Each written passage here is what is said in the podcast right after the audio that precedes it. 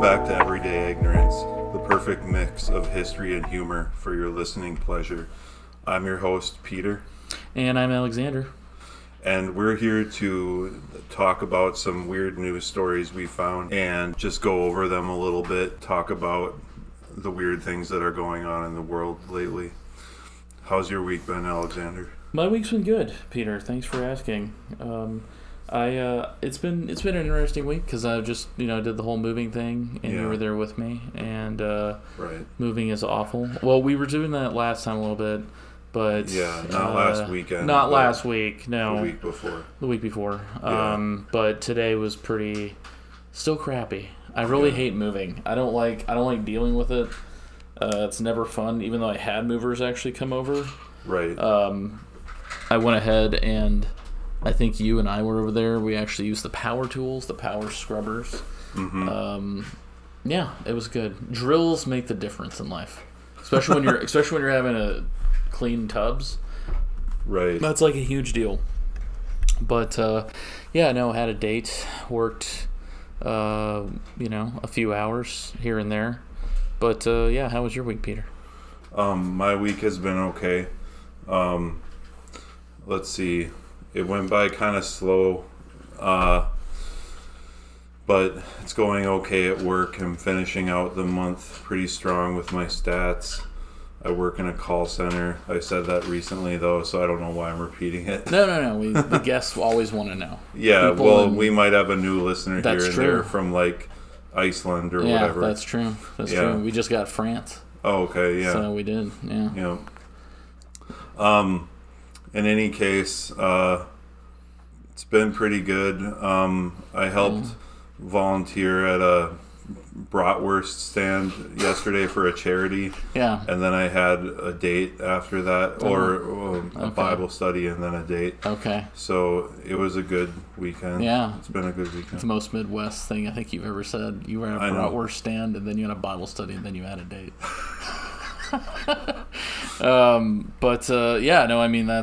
That sounds like you had a pretty good weekend. So one person who it sounds like they didn't have a good weekend, we go ahead and off the rails, which is an off the rails episode. We haven't done an off the rails in a while because we were doing the song meanings for a while, and I think we definitely did song meanings way too long. I think we had 14 pages of songs. But, so Michael and Christine Barrett thought their daughter was only 6 years old when they adopted her. Oh. Her name is Natalia Grace Barnett. I'm sorry, not Barrett. They're Barnett. She's a Ukrainian orphan. Her parents say that she is actually a adult.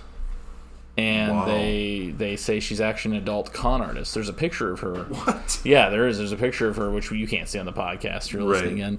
But, Natalie Grace Barnett, a little person with a rare bone growth disorder, was adopted from Ukraine by a family who thought she was 6 years old. Oh, my gosh. Her adoptive parents later claimed she was a sociopathic adult pretending to be a child. Michael and Christine Barnett of Indianapolis said Natalia wanted to harm them and their biological children. Meanwhile, authorities charged the parents with neglecting their disabled daughter. So I want to know how... So authorities are charging with neglecting the daughter. The parents, the adopted parents, say this isn't our child. So isn't there a way you can test somebody? There's got to be a way, right? Yeah, but were they neglecting one of their biological children? That's the question. No, the convoluted tale is chronicled in the new docuseries, The Curious Case of Natalia Grace on Investigation Discovery. Okay. The filmmakers tried to find out the truth behind the affair. Michael Barnett defended himself during extended interviews. Christine Barnett and Natalia chose not to give their sides of the story. Speaking in the series, Michael Barnett, who is now divorced from Christine, said the family was living with a con artist and a psychopath. The Barnetts adopted her in 2010. So it was 13 years ago from an adoption agency in Florida, which isn't... This is so weird. So she was 6, 13 years ago. She's 19 now. They said in the film they were given a day to decide whether to do so. They said she has dwarfism. You have 24 hours to sign, otherwise she's going straight to foster. We adopted Natalia because we wanted to help somebody who was in danger of never being loved. He added her Ukrainian birth certificate, said she was born September 4th, 2003. He said they had no reason to believe that she wasn't a 6-year-old orphan. And she has a disease, and I'm not even going to try to pronounce it, but it's dysplasia and a massive word in front of it. The rare kind of dwarfism that can cause skeletal abnormalities and issues with vision and hearing. She was barely 3 feet tall, which I like my dwarves to make rings that rule us all. In the film, Barnett said that Christine gave Natalia a bath a day after the adoption. He said his ex-wife was shocked to discover their brand new little girl had pubic hair. Sentence I never thought I'd read. Soon afterward, he said Christine confronted Natalia because she'd found some blood-stained underwear in her bedroom. Speaking in a home video shown in the series, Natalia replied, "I have a period and I've been hiding it."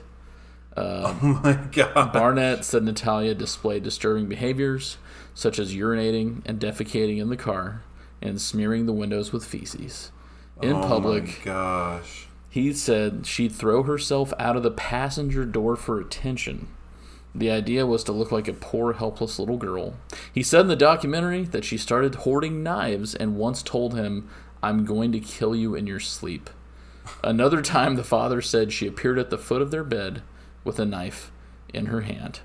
He also accused her of trying to poison Christine by pouring cleaning supplies into her coffee, shoving her against an electric fence, and threatening to stab her older brothers.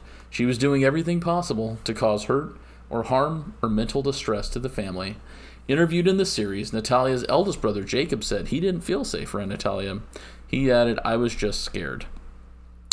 She did spend time in the state mental hospital, where Michael Barnett said a therapist diagnosed her as a sociopath. A number of hospital staffers who spoke in the docuseries, on condition of anonymity, said she was released after making inappropriate sexual remarks to male patients. By then, the Barnetts were convinced their daughter was an adult. They said her Ukrainian birth certificate had been forged. And there's a picture of her. There's a couple pictures. She looks like a child. I mean, she doesn't look like a woman at all. So the same year, the parents successfully petitioned a court to change her birth records, citing she had not grown in her care.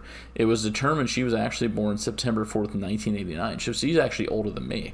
Some 14 years earlier than she claimed, which I have the exact opposite. I think as people saw me when I was younger, they thought, "You look more like a man." I'm like, "No, I'm just a 15-year-old boy." The court order said she was a 23-year-old adult.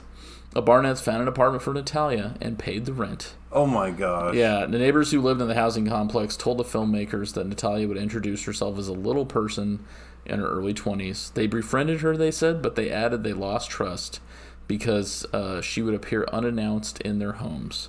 She said they were also unnerved by how she seemed to behave sexually around people, including children. Oh my God! One of her neighbors said that Toby Miles said that he became increasingly frightened of Natalia because she told him, quote, that she had tried to kill her mom. A recording of a 911 call that she made at the time was played in the documentary. "I'm stalking one of my neighbors," Natalia told the neighbor operator. "I don't want to harm them." And then afterwards, that's when they got in a divorce, Christine and her husband. That's horrible. But now police are saying that they abandoned her, and says they moved her in an apartment in a rundown part of Lafayette, Indiana. Natalia's neighbor Kira said Natalia struggled to climb the steps to her apartment and could not reach the kitchen counter or a washing machine. "I felt like she'd been thrown to the wolves." Other neighbors said Natalia could barely cook for herself, which I guess if you're dwarf-sized, aren't wolves just horses? I'm just saying. All right, send us an email, everydayignorance1@gmail.com. What are your thoughts on dwarves? Natalia could barely cook for herself and had a limited diet of takeout pizza and instant noodles. She relied on food stamps. Authorities became involved once her electricity and phone line were cut off after her bills were not paid. She moved in with the family of a neighbor, and then it says detectives questioned the Barnetts, and now they're accusing them of leaving her to fend for herself for more than 3 years. Well, they did legally adopt her, but they did, yeah. So they're kind of screwing themselves. But then she's kind of screwing them too. That's true. Yeah. Natalia appeared on Dr. Phil and maintained she was 6 when she was adopted. Oh my! Of course, she was on Dr. Phil. But Michael Barnett says that she's a walking epitome of evil. And then Dr. Phil, you know, he said that, I quote, "They say that you scammed them, that you lied about your age and came over here and terrorized them. But she insists she was born in 2003, not 1989. You say you're 16, Dr. Phil said during the interview. He then asked, are you a 33-year-old scam artist? No, she replied. So Natalia's claims had never been proved. Now, at least in the eyes of the law, she is a 36-year-old woman. Whatever the case, speaking in the documentary, Michael Barnett said he had compassion for Natalia, even though she testified against him in court. He said that they exchanged a discreet wave after the jury gave its verdict.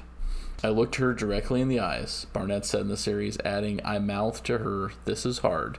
I'm sorry. So, yeah. What was the verdict, did it say? It didn't say.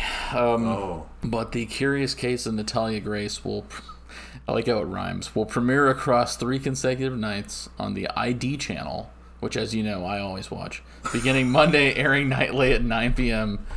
ET. Okay. Yeah. So gotcha. That's really jacked up. You know, and it's amazing to me how many people want to adopt. Right. But I've heard that adoption is very expensive and it's very hard to do that. Mm-hmm. Why is it so hard? I get it. I guess I get it if it's like they're trying to protect the child, but what do you mean?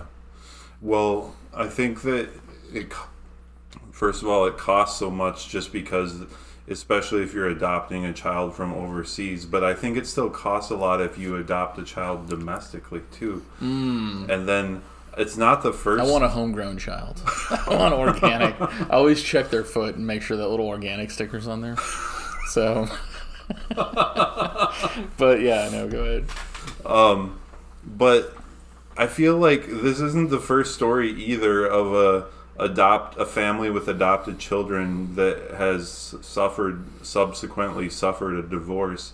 I know someone whose dad and mom adopted 2 kids, his adoptive dad and mom, including himself. And then later on, the dad started having an affair with some lady, and then like they got divorced, and evidently his mom has problems, his adoptive mother, but like I don't think it warranted his adoptive father's behavior, but no. I think that there's got to be more stories out there. Oh, and I know of one other person I've who shall remain nameless, who was adopted, and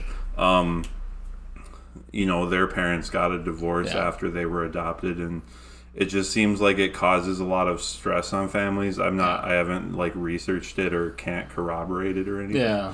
But it just seems like unless you're well positioned to do it, it's going to be very difficult. It is. And I think, I know this is supposed to be off the rails, so it's supposed to be pretty serious, or it's supposed to be funny, not super serious. But I mean, it's weird because I know of a family that adopted a boy. Mm. And they actually know the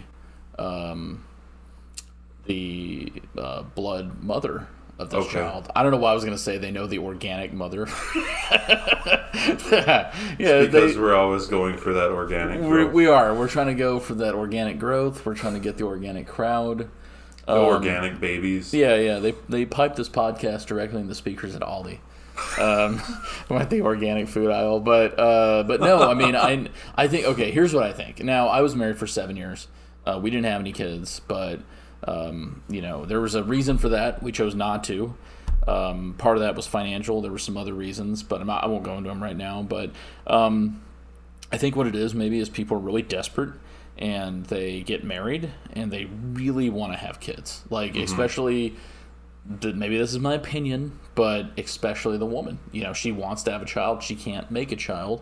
She can't have a child. I know people spend tons of money on IVF, you know, the in vitro fertilization. And similar procedures. And then... related procedures. And then when you finally get that, you know, it's like, I think anything you make your whole life about, it can be so dangerous because once you get it, you know, that becomes your whole world, and it's scary. I don't know. That's it's a good thought though, to be careful what you make your whole perspective on life about, because if your whole perspective is your job or hitting this financial mark or getting this car or being with this girl or this guy or having a kid, not that kids aren't your whole world, because I'm sure they are, but I mean, that shouldn't be everything you're about. And I do think that's what some people, that's what it's all about for them.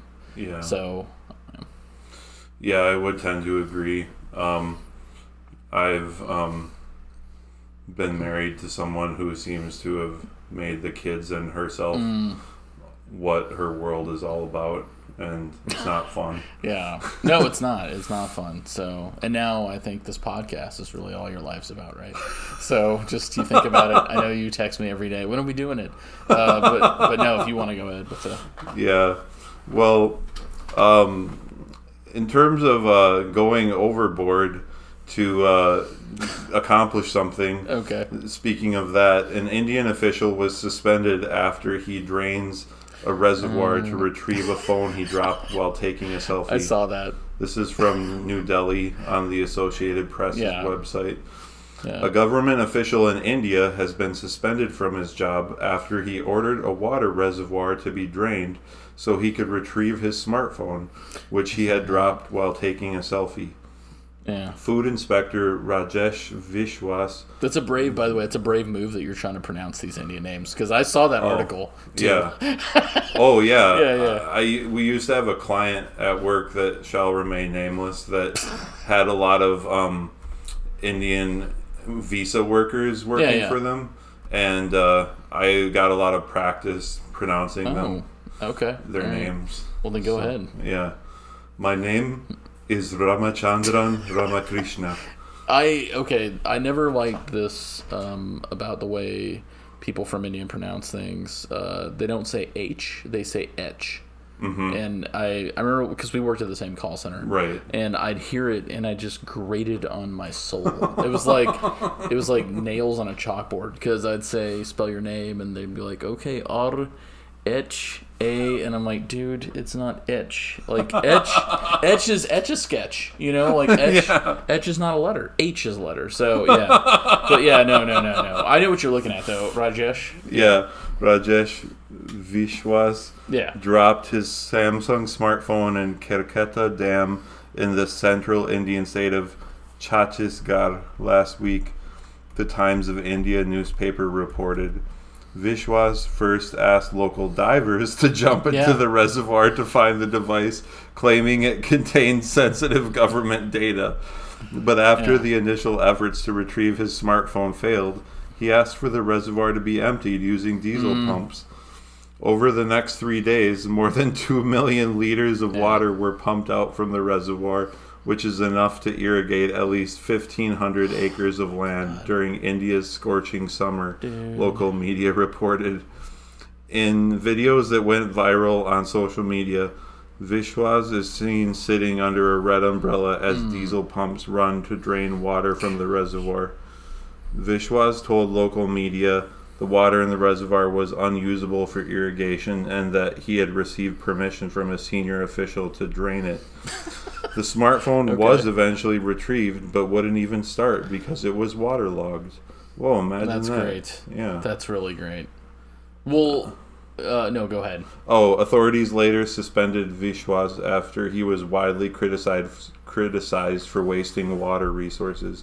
India is one of the most water-stressed countries, and extreme temperatures had led to severe water scarcity, causing crop losses, forest fires, and cuts to power. Wow. You know, that's horrible. There's a video actually, and it shows him with the red umbrella, on the website and stuff. I looked it up. So a lock is worth it's $1,210. So it would be the equivalent of me dropping my brand new. I have a Samsung S21 Ultra. So if I drop that, then he went ahead and pumped out 21 lock liters, so 21,000 liters of water Oh my god! Yeah, so for 1,500 acres of farmland, that's what they could have irrigated. I mean, my thought was, okay, so what is on that phone? Yeah, yeah. Like, what do you have on there? Because because I don't get it. I mean, I was like, well, maybe there's evidence about a murder, but I don't know. What do you think?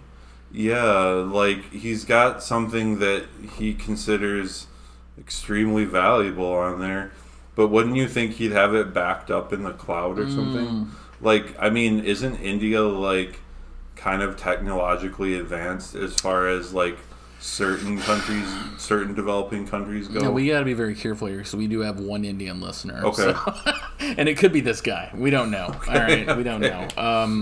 But no, we actually do have we did have an Indian listener. I don't know about after this article, but so he's a food officer though. Yeah. So he dropped his deal in the river and the reservoir.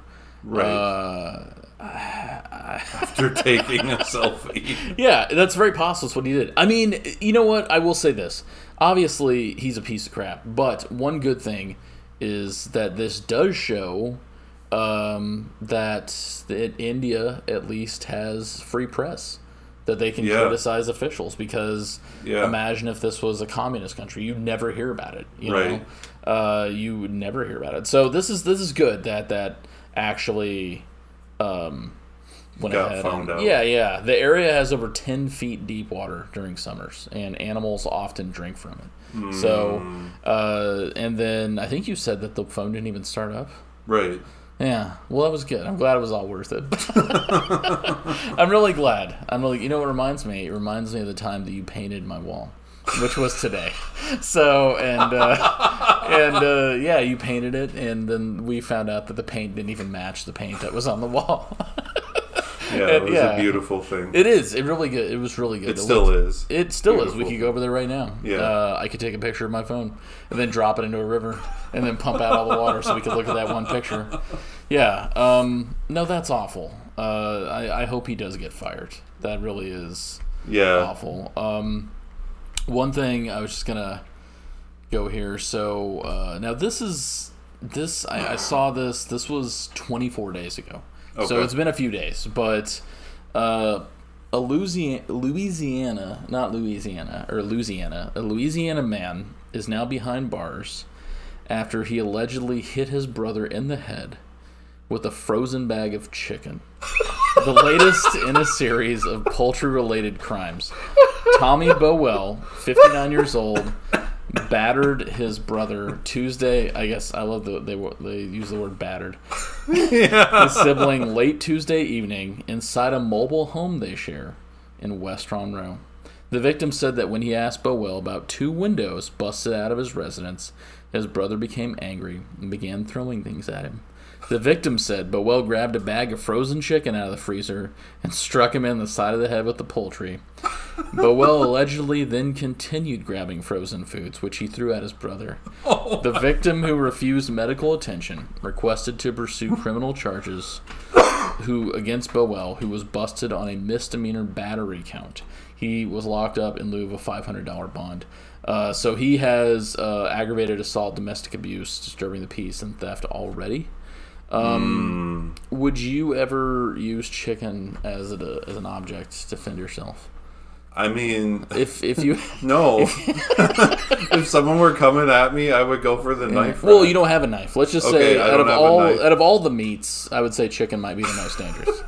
So we don't know. Yeah, especially if the beak were still on. That's very true. We like on a Peking duck. Well, I mean, because I'm thinking if you had like the great value bag of frozen chicken breast, you could just use that, and you could also shuriken it at people like ninjas do, just try to like kind of stab it on the walls. Yeah, it is a thought. I don't know. Yeah. It's just, that wouldn't be my first thought to defend myself with frozen meat. Okay. Well, I mean, if you had to choose any frozen item, and you can't use guns, you can't use knives, you can only use frozen foods. What are you grabbing, Peter? I'm grabbing a piece of beef. That's a good point. Like a big roast. Yeah. Or use it like a club. That's a good point. Or even ground beef. That thing is like a freaking rock, dude. Yeah, I got two of them. I don't even need a gun. I just go ahead and hit people in the face with ground beef chuck. Yeah, dude. Those things are like rocks. I know. Yeah. So I guess, chicken is the most dangerous of all the meats. Well, we had a couple weeks ago, we were talking, there was a guy who was beating his wife with pizza. Yeah. So what is it with people using food as objects to beat other people up with? I don't know. Yeah. Why can't we go back to civilized days with like knives and maces? You know, like why can't we just live our lives normally like that? Yeah. Why can't we just implement the Iron Maiden? That's true. Well, yeah. Hashtag bring back the Iron Maiden. Do you want to? Yeah. Well, I don't have any further comments on that one, but on the topic of food, a bear helps itself to 60 cupcakes from a Connecticut bakery and scares employees. That was me. This is from May 26th, also from the Associated Press website. A hungry black bear barged into the garage of a Connecticut bakery, scared several employees, and helped itself to 60 cupcakes before ambling away. Nice. Workers at Taste by Spellbound in the town of Avon. What an odd name to name your cupcake shop. I know. Okay. Taste by Spellbound? Yeah. Okay. We're loading cakes into a van for delivery on Wednesday when the bear showed up. There are between 1,000 and 1,200 black bears living in Connecticut, the state environmental agency says, with sightings last year in 158 of the state's 169 towns and cities. Bakery owner Miriam Stevens wrote in an Instagram post that she heard employee Maureen Williams, quote, screaming bloody murder, end quote, and yelling that there was a bear in the garage. Williams told TV station WTNH that she shouted to scare the bear off, but it retreated and came back 3 times. Williams said the bear charged at her, so she backed out of the garage and ran. Surveillance video obtained by WTNH shows bakery workers walking around the side of the business to try to scare the bear, but then running away after it scares them. There's a lot of the word "scare" and "scary" there is. I will say, if you Google that, the Taste by Spellbound, I just look at the picture. They're beautiful creations. Okay. But yeah, did you have any more to read on that? No, that's it.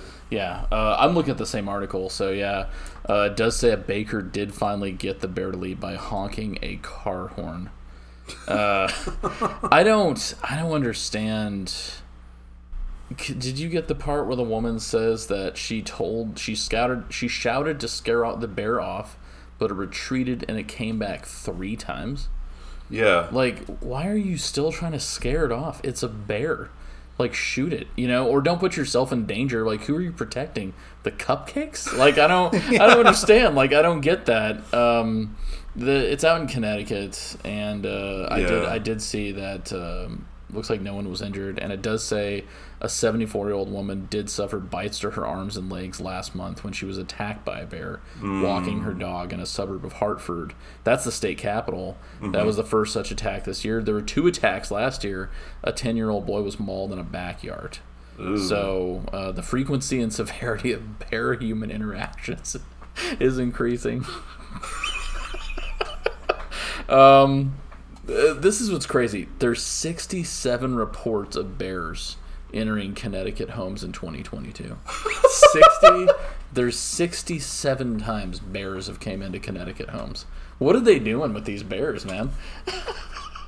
I don't know. They've got to get them under control. I know. The previous record was 45 in 2020. So I guess the pandemic's hit us on pretty hard. Maybe it hit those bears hard too. I don't know. That's crazy that he ate 60 cupcakes. That's insane. How many cupcakes do you think you could take down, Peter? Maybe 6. Yeah, probably. You know what she should have grabbed? She should have grabbed some chicken and started beating the bear in the head with it. It's a cheap weapon, and you can conceal carry that too. And if it starts melting, then you can just slap on a grill. You always have food with you at all times. So you can conceal carry. You can conceal carry your chicken breast with you. Yeah, legally. What is your favorite part of the chicken to eat? Usually it's chicken breast if it's like fried chicken. Or wings if they're like at a good wing place. Okay. But they just have so little meat on them. You always kind of feel in the back of your mind that you're getting ripped off. Yeah. For me, I mean, chicken thighs are really good. And chicken breast. Wings, it just seems like, like you do feel ripped off. And then, I don't know if you know, but the chicken wing prices went up crazy high. Just the last couple years, they were so cheap to get chicken wings, and now it's insane how much just even 7 or 10 wings are sold for. I mean, it's crazy. I mean, does it fill you up? Yes, it does. But still, it's like the wing. I thought the wing at one time wasn't the wing like the thing that nobody wanted. It was like oh yeah, you know, the wings, they're cheap. Now it's, I think if you go to Wingstop, we don't have a Wingstop here anymore. We couldn't take the power, but we did for like a month. But if you go to Buffalo Wild Wings, I think it's like $13 for 10 or 9 wings. Yeah, like something it's that. It's not cheap, man. Just for chicken wings. I know. Yeah, and like my son usually uses them for soup. Yeah, and stuff like that. Okay. I mean, because they're pretty much useless if you're not deep frying them and then putting sauce on them. Well, you can do I mean, I don't think you have an air fryer, but you can do like air fry stuff. Sure. So I suppose. But but still though, I mean, it's crazy. I don't know how much. It's crazy how much wings have gone up. Bears are eating cupcakes, wings are going up. Well, I don't know what's wrong with this country. Cops arrest Florida man for twice striking his girlfriend in the face with a steak. Now it is another food-related kill, or another food-related hit. It is a Florida man. I'm just going to tell you, he is facing a domestic battery charge for allegedly twice striking his girlfriend in the face with a steak, blows that left the victim with seasoning on her cheek. This is May 23rd. Cops say Joshua Dumar, and he was 32, and the 29-year-old victim were arguing Sunday night in a Pinellas, I don't know how to say it, Park residence when the attack occurred. At one point, the woman locked Dumar out of the home, but later let him back into the residence. According to an arrest affidavit, the woman was lying on the couch when Dumar picked up a steak and smacked the victim 2 times on the left cheek, leaving seasoning from the steak on the victim's cheek, which is every cannibal's, like, you know, crime. The battery, a sheriff's deputy noted, was captured on a Ring camera inside the home, which the victim has owned since 2016. And they do have a picture of him. He does look like a douche. He was arrested for domestic battery and booked in the county jail on the misdemeanor rap. He works as a landscaper. He was released from custody yesterday afternoon on his own recognizance. I can't say it right. Recognizance. Yes. Something. Yeah. He has ordered, a judge has ordered Dumar to have no contact with the victim. Dumar's rap sheet includes convictions for DUI, in possession of cocaine and marijuana, and illegal grilling. No, I had to put that in there. Like, I mean, why would you, if it was a cooked steak, why would you do that? It's ineffective. Well, he is trying to probably tenderize the meat as well. So that's what you do. You don't do that. You don't hit yourself in the face with your food before you go ahead and do that. Do you ever use meat tenderizer? Just to I have not. Really? You never used? Well, they have a brand, and I bought it. I really didn't want to. It was Adolph's, which it's sad that name has taken such a hit after the whole World War II thing. That might have changed the whole world. But yeah, the Adolph's meat tenderizer. It's not that good, but there's McCormick. Okay. That stuff is... I bought a thing from Amazon, and it's like a huge thing of meat tenderizer. It's got bromine, and bromine is the same stuff in pineapples. Oh. And so, like, you get the steak wet a little bit. Like, you put a little bit of water on it, and then you go ahead and you just shake the tenderizer on there, and then you poke it with a fork. Sure. And I guess you're kind of injecting bromine in there. Okay. But flip it over, do the same thing, poke it. Maybe smack your wife in the face with it. I don't know. Or your girlfriend. But I will say that it makes probably the most tender foods ever. I've never had steak that tender. It's like... crazy, because the bromine breaks it down. Sure.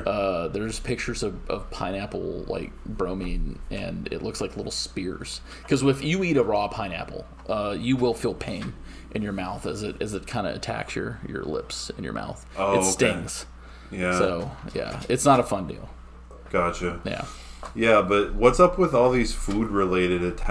I don't know. Lately, it's just getting out of hand, or maybe... Is it getting out of ham? Is that what you're about to say, Peter? Yeah, no, go ahead. Yeah, ham would be an effective frozen weapon. That would be, yeah. Yeah, yeah. If you hit someone in the face with a ham. Yeah, or one of those Black Label Hormel ones in the package still, the metal foil. Have you ever had one of those? I've never had one. I don't recall if I have, maybe as a child. Okay. But, yeah, that would be an effective thing. That would be similar to the weight of a bowling ball that you could throw at someone. Or spam. I know, isn't spam, like, I think it's a huge deal in Hawaii. Oh, yeah. So, don't spam is popular there. They love spam in Hawaii. Yeah. I don't know why, but I guess it's just a thing. I'm not sure. Yeah. It's weird. Yeah. But in terms of the next story, a man steals a backhoe for a 10-mile drive to an Illinois airport to catch a flight. Oh, this is from May 23rd. We've all done that. From the Associated Press as well. Yeah. Marion, Illinois. A southern Illinois man has been charged with theft for allegedly stealing a backhoe to drive about 10 miles or 16 kilometers to an airport to catch a flight, authorities said. Okay. I mean, I know that's what I would choose. That's gotta you would be choose the that out of all the utility vehicles, out of all the construction vehicles, you'd go with backhoe? Yeah. You could go with... what are those things? They're just like giant trucks. They're just dump trucks. Oh, yeah. You could get on one of those. I mean, that's a truck at least. And then at least you could be dumped out into the airport. That is very true. Efficiently. Yeah. Anyway, the security camera footage shows a Carbondale man arriving at Veterans Airport of Southern Illinois atop a backhoe and leaving it in the airport parking lot Thursday. Okay. The Williamson County Sheriff's Office said. Yeah. You don't leave your vehicle at the airport, bro. Is that what they actually said? No. Oh, okay. All right. I'm just commenting as we go. I would be very surprised if the sheriff said that. You don't leave your vehicle at the airport, bro. Footage captured the man walking across the street from the lot to the airport lobby, carrying a guitar case. The sheriff's office. Well, you got to make sure. You got to go ahead and get your carry-ons. Yeah. Yep. You gotta be able to play those tunes atop the backhoe as well. Yeah. The owner of the backhoe arrived at the airport a short time later and identified the equipment as belonging to his company. God. The sheriff's office said the owner said the machine, typically used to move large debris, had been parked at a job site. Wow. That's great. That's such a good idea. You know, I have a friend who I will not say their name, but we're gonna have a bingo on this podcast one of these times. We're gonna have to start doing bingo every time somebody says they shall remain nameless, but because I know you say that a lot. But I have a friend who will remain nameless. He jokingly said that he could possibly steal a West Fargo construction piece of equipment, like a vehicle. And it was at night, and it was like 2 or 3 in the morning. You might know who it is, but yeah. Yeah, he almost fell into a hole and broke his leg. So. Yeah, I know who it is. Was he drunk at the time he made the statement about the vehicle? He was super drunk. Okay. He was super. I think he fell onto a stop sign, or he hit a stop sign with his face or something. Yeah, but I don't, you know... I'm just going to say, just call an Uber. You don't need to go ahead and get a backhoe. You don't. It's not worth it. Timothy Baggett in Elko County, Nevada, did that. And now he's being held on a $40,000 bond. Wait, what did he do? This is the backhoe guy. Oh, okay. Yeah. The attorney has now filed charges. A Class 2 felony. And a warrant for his arrest. But, I mean, he's obviously in the jail right now, so they know where he is. Keep him away from construction equipment. Don't let him around. Backhoes, don't let him around. Skid steers, don't let him around any of that stuff. It's he looks like he'll take off. So okay. I always wondered about this. How come construction equipment, a lot of times, it's just left? Like, it's almost like, you know, like I wouldn't move my car with the keys in it. Right. Why would they do that with those? Is it because they're like, oh, you're not going to take it? Like, is that maybe they figure that no one will take it, A, or B, no one knows how to operate it. Yeah. I don't know. So the next article I do have, by the way, I have a question. So do you like Billy Joel music? I mean, I don't really know his music that well. The two songs I do know, I kind of like, but I don't really like the. I like We Didn't Start the Fire. Okay. I don't like the other one that's like I can't remember the name of it. It's pretty popular and it's on the rock station here. Is it Still Rock and Roll to Me or whatever? No. Okay. No, it's another one of his bigger hits, but okay. Anyway. I'm not a big fan, so go ahead, though. I guess this friendship's over. Okay. I love Billy Joel, and apparently Travis Carlson, 37 years old, the song We Didn't Start the Fire was blasting from inside a Minnesota building in Duluth that was set ablaze by the landlord. According to police, who say the accused arsonist queued up the Billy Joel single "We Didn't Start the Fire" while torching the property with his tenants inside. My gosh! Yep, investigators allege Travis Carlson, 37 years old, burned a Duluth duplex last Thursday morning using gasoline extracted from his car as an accelerant. Carlson, who is being held in the county jail on a $75,000 bail, has now been charged with arson in the first degree, a felony carrying a maximum 20-year prison sentence. Wow. The Duluth Police Department officers were dispatched to the duplex around 4 a.m. when first responders arrived. They saw the upstairs apartment in flames with "We Didn't Start the Fire" blaring from the upstairs apartment. He purchased the building in 2005, lives upstairs, rents out the downstairs space in the property. It was built in 1901. The downstairs tenant told police he was awoken by the sounds of Carlson smashing glass and breaking things inside the upstairs unit. A neighbor reported seeing the Carlson guy wearing a helmet, smashing his own windows around 3:30 a.m. He saw him under his truck with gas cans going in and out of the apartment before seeing a flash like a fireball come from the upstairs apartment. Oh, my gosh. They also discovered that there was a drilled hole in the gas tank of his trunk and lids to gas cans laying on the ground by the truck. Additionally, a drill was found nearby. The downstairs tenant told cops that after he laid ruin to his own apartment for 20 minutes, he knocked on the tenant's door to announce the house is on fire. Well, that's good. I mean, I'm glad he did the right thing. He told them that they're about to die. He was actually arrested and was found with fresh burn injuries to his legs and arms. His tenants had been displaced, and they were not injured in the blaze. So... Wow. Yeah. So he knocked on his tenants' doors to let them know after 20 minutes. That's what I don't get. Okay, so my gosh. I get insurance fraud. But like, why would you play loud ass music? I don't understand that. Why would you play that? Is that going to not give your position away? Like, I get people are stupid. But how stupid can you be to where you're going to play super loud music, so loud the firefighters can hear it when they pull up? Right. So people are going to know you're up there. They're going to know somebody's up there. And then all of a sudden you knock on the door. And then there's a hole drilled in the truck, the gas tank of the truck. There's all these, like...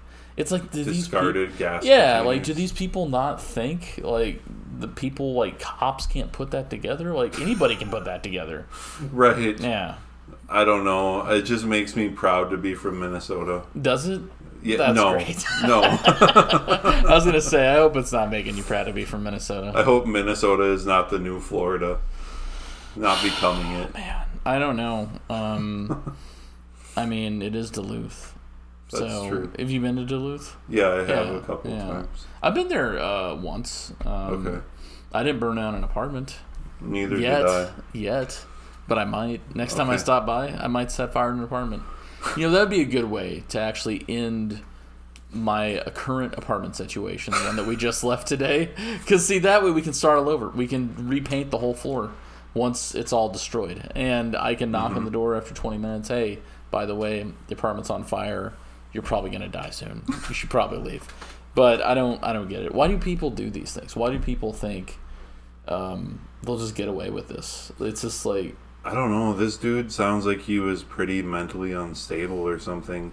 Because, like, he's like smashing stuff and, like, in this angry fit, evidently. And then, like, starting this fire and playing the music, blaring the music. Like, that just doesn't seem like a thing that a rational, sane person would do. Well, I mean, at the same time, though, at least he's getting a good playlist in there. You got to make sure, right before you commit murder, that you get a good song on the radio. Because that's really what gets me going. Like, I don't want to... I can't... Okay, if I was going to beat someone's head in with chicken, I can't just, like, stop halfway if some dumb song comes on. Like, I have to make sure that I'm doing it correctly. And I think that's where his mind was. So that's just a tip for you, Peter. Whenever you're about to commit murder or crime of any sort, make sure you have the right song. You want to get pumped up. Put on some Eye of the Tiger before you release tigers from the zoo that maul children. You know, make sure it's animal centric. Okay. Yeah. Okay. I'm just letting you know. We wanna care about the animals like the ASPCA. We do. Yeah. Yeah. Give that bear another cupcake. He needs it, yeah.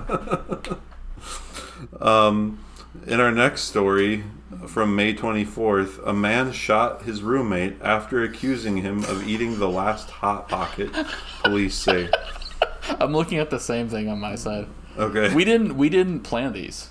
No. Yeah, so it's weird that we... Yeah. This is also from the Associated Press. A man in Kentucky's largest city, evidently Louisville, is facing criminal charges after allegedly shooting his roommate during a dispute over a Hot Pocket, authorities say.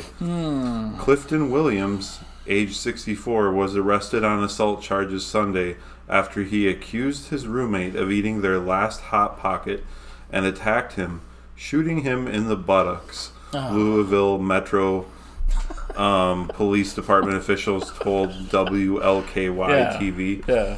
According to police, Williams started throwing tiles at the man after he realized the last microwavable turnover was gone. He then shot him in the buttocks as he tried to escape, the TV station reported. Williams is prohibited from contacting the victim. Well, yeah, of course. Who was taken to U of L Hospital, evidently that means University of Louisville, to be treated for non-life-threatening injuries. His bond was set at $7,500. I think I'm starting to see a pattern here. The country's going downhill fast, and we're fighting over a lot of food-related items. Yeah. So I'm starting to think that the backhoe guy had probably the best alibi of everybody. He just wanted to get to the airport really fast. But everybody else, you know, you got the bear with the cupcakes. You got the guy beating his, what was it, his brother, I think, with chicken. This guy, he's beating his roommate over thinking he's shooting his roommate. Yeah, that's right. He did. He shot him over thinking he ate the last Hot Pocket. That's ridiculous. Was he? Do we have no food left in the U.S.? Do we need to use our food as weapons? I'm living proof. These are the questions I ask myself. I'm living proof that we're not starving. Okay. But yeah, no. I don't know why. I don't know why people are killing themselves over food. It's a Hot Pocket. Out of all the reasons you're going to go to prison, you're going to go to prison over a Hot Pocket? Like that seems so stupid. Yeah, it's so stupid. Just go buy a new one. Go buy a new one. Well, I okay. Let me back up a second because. I did kill a man over a coney one time. No, I'm kidding. But I do remember, I had a roommate, and I'm not going to say his name, but you know who he was. Yeah. He was a very big man, and he was very strong, too. He scared me because he was so strong. And he was 60, and, like, I don't work out, but he was 60, And he one time he was like, oh, you want to work out at the gym? And I'm like, all right, you know, we'll try. And I'm thinking, like, I'll be able to at least stay on his level. And if you try to work out with somebody who works out all the time, I couldn't keep up. Like, I was just winded. Right. And this guy is, like, lifting heavy weights. And he's pulling hard on the machines to go ahead and, like, you know, get muscle. But I remember what scared me is one night he came in and... I was sitting on the couch, and I said his name, and he started getting frustrated because he said that he bought 2 pints of chocolate milk, and he can only find one. And I'm like, well, I'm sure it's around here somewhere. And so he's looking at stuff, and as he's looking at stuff, he started to get angrier, and he was getting angry at himself. And he's like, you stupid idiot. And I'm like, dude, it's okay. It's just chocolate milk. Oh, man, I'm such a dumbass. And I'm like, it's okay. And he was slamming the refrigerator shut. And he was open the freezer. He'd slam that shut, too. And I'm like, okay, well, I'm sure we'll find it. And he's, like, taking the cabinets. And he's, like, slamming them. I'm like, oh, my God, I can't believe I did this. And I'm like, it's okay. You know, it's fine. Have you checked your car? It's not in the car. It's not in the car. And okay, this is true. I was actually so scared that I left and I bought him chocolate milk. I did. I bought him chocolate milk, and I came back, and I gave it to him. And he was like, oh, you didn't have to do that. And I'm like, well... I just feel like you could have hurt me. Like, it just seemed so scary because I feel like I'm a fairly big person. I think I'm about 6 feet tall. Yeah. This guy is a little bit. I think he's a little bit bigger than me. Yeah. And he was taller. And taller, a little bit taller. And this guy could have killed me. And it's like it over chocolate milk because I feel like that anger could have been redirected very quickly. Right. Or if he would have been, what if he started pointing at me and he said, hey, did you eat the chocolate milk? Did you drink the chocolate milk? I'm like, no, I didn't. And then I'm dead because of sugary milk product. And I don't understand why. And I think that's maybe what happened here. I think that what we're seeing is a wave of food-related crimes. And I just want people to know, if you're listening to us, wherever you're from, Saudi Arabia, France, Thailand, the UK, there are places that you can go. They're called grocery stores. And you can get more food. It's okay. You don't have to kill. And I don't know why I said the people listening to us in other countries, because it's really people in our own country that are doing this. Because you don't hear any of the stories. Like, you don't hear people in Thailand murdering somebody over not having enough rice. Right. But we're shooting people over not having enough Hot Pockets. What the hell is going on in this country? What's going on in America right now? I have no idea. Yeah. I think people have lost it. It sounds like some people have. I mean, do you think that it's getting worse, or do you think it's always been bad? I don't know that I've ever heard of any news stories about people being assaulted with food or assaulted over food. It's always been like assaulted because of drug-related things, assaulted over weapons-related things, or like jealousy. Yeah. The good stuff, as I like to call it.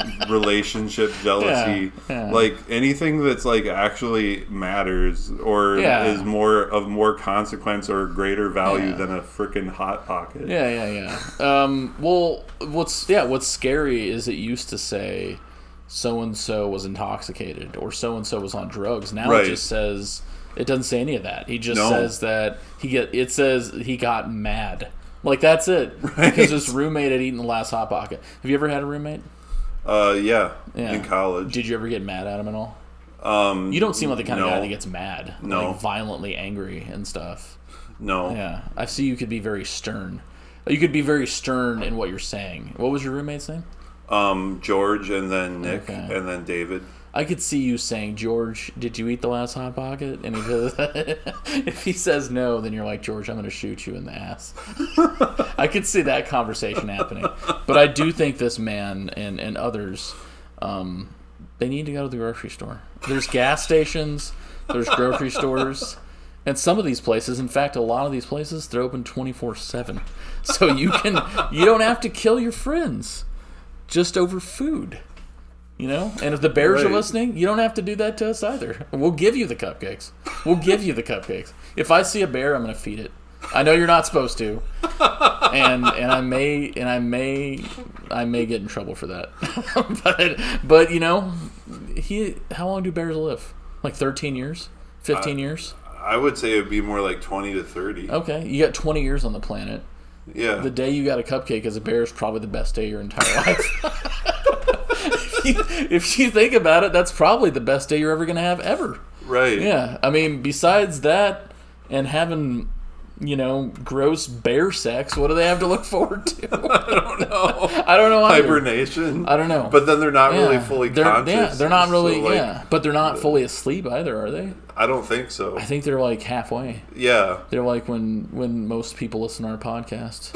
They're not there. They're not asleep. They're not really awake. They're just zoned out. And really that's the crowd we want to attract.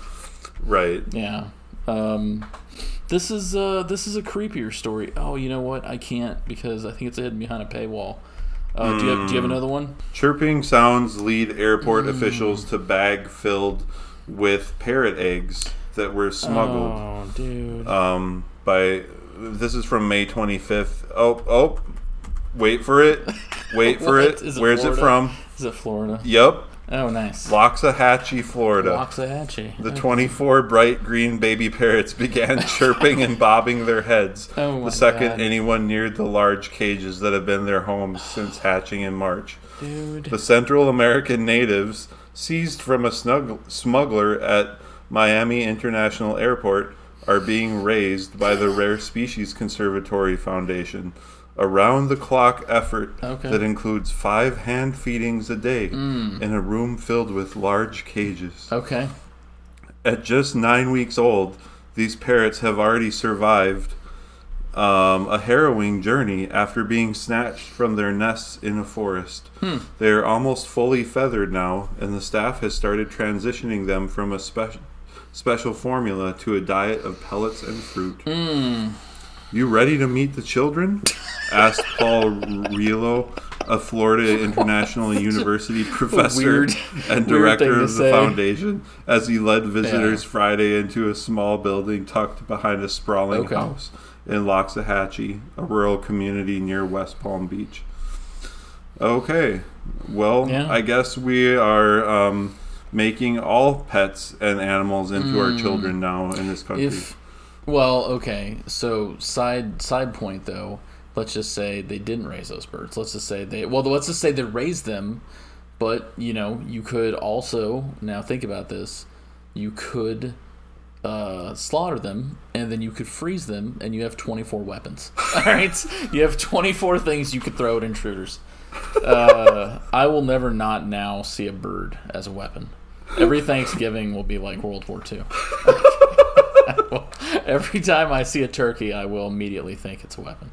Geese are just, you know, they're like guns that haven't been taken out of their like sheaths yet, you know, like their bags. Like geese are just walking around. Have you ever been attacked by a goose?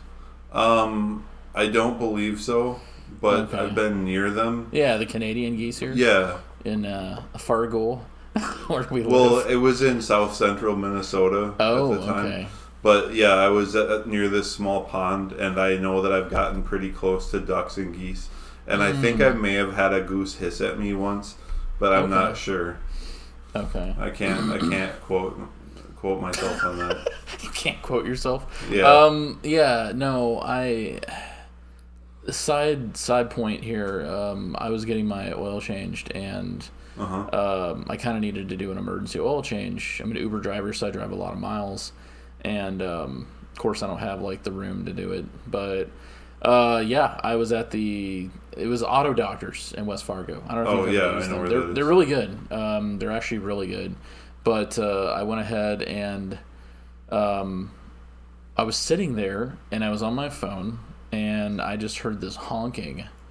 And geese, they're male and females. So I guess, do geese mate for life?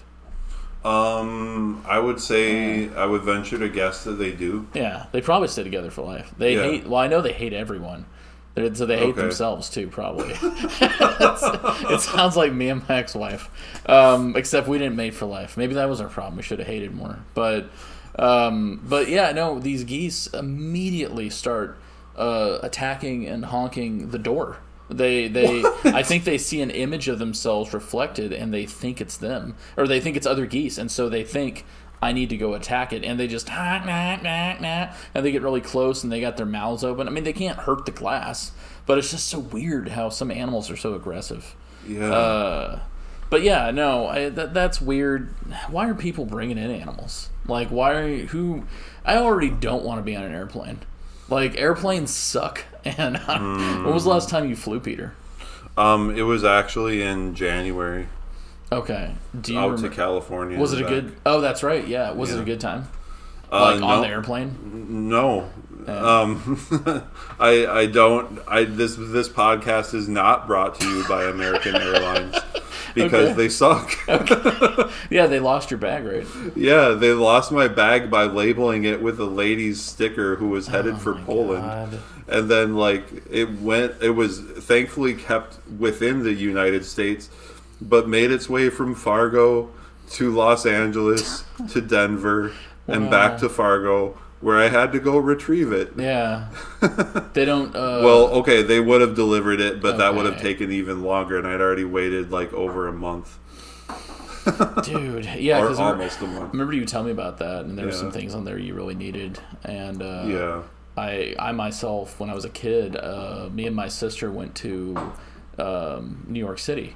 And I remember we got there to LaGuardia Airport, and my bag never came out of the little carousel, and she's like, my brother's bag never came out of the carousel. I was probably I want to say I was 12. I was pretty young. Okay. And the lady's like, well, if it's not out of the carousel, I guess it means it's lost. So, yeah, of course. It's that wonderful. Very astute observation. Yeah, it's that wonderful New York City customer service. Yeah. But my bag, I didn't get my stuff for a while. They mailed it to an address that my sister was living at. I think it was in Seattle or something. Oh, geez.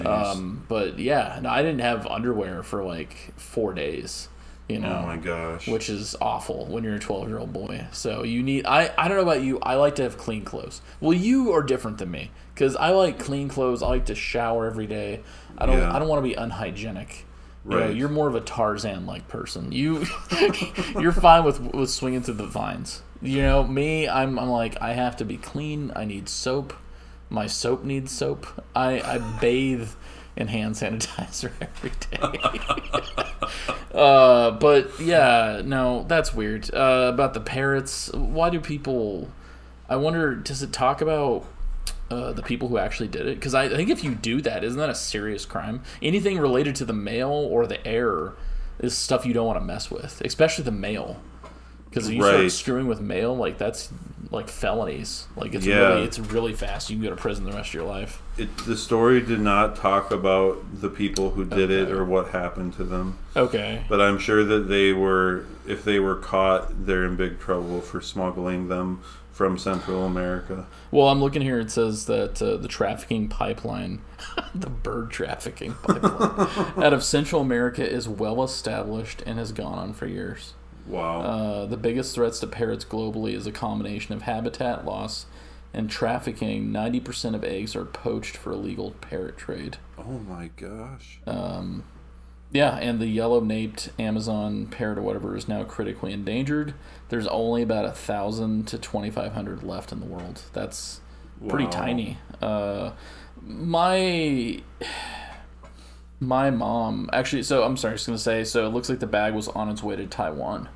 Oh. And they said that the vast majority of those cases end in tragedy, and the fact that the chicks were hatching the first day of travel from, I don't know how to say it, Managua to Miami, tells you it's extremely unlikely that any of them would have survived had he actually gotten all the way to his destination, Taiwan. That would have been 24 to 36 hours of travel. And that's awful. Wow. But no, I remember my mom, and I've actually seen it with my own eyes. Oh, so they do talk about the trafficker. Okay. Did you see that? No. I'll just pull it up here. So, the passenger was Su Ta Wu. He had arrived on Taka Airlines Flight 392 from Managua, Nicaragua, on March 23rd, and was changing flights in Miami to return home to Taiwan. They stopped him at a checkpoint. They was asked about the sound coming from his bag. Relo later described it was a sophisticated temperature-controlled cooler. Wu reached in, pulled out a smaller bag, and showed the officer an egg. The complaint said the officer then looked inside and saw more eggs and a tiny featherless bird that had just hatched. And that's when he starts telling them there was 29 eggs. He didn't have documentation. He's arrested, and on May 5th, he pleaded guilty to charges of smuggling birds. In the United States, what did I tell you about big crime? He faces 20 years in prison. Oh, my God. Up to 20 years in August 1st. I mean, he could have shot his roommate in the ass and gotten less. A lawyer who could speak on his behalf was not listed on court records. He told investigators through a Mandarin interpreter that a friend had paid him to travel from Taiwan to Nicaragua to pick up the eggs, and then he denied knowing what kind of birds they were. So, and by then it says 8 of the birds had already hatched. So these birds were hatching pretty fast. But no, I was just going to say my mom was telling me, because she used to live in Brownsville, Texas, where I was born. And I've seen it with my own eyes. You can go to Brownsville, and sometimes you'll see them. You'll actually see the parrots fly from Mexico into America, because Mexico's right there. It's like literally, I don't know, man. It's like within miles of my grandmother's passed away now, but it was miles of her home, like a couple of miles. It was really close, the border checkpoints and stuff. But yeah, you'd actually see the birds, and they're like wild parrots.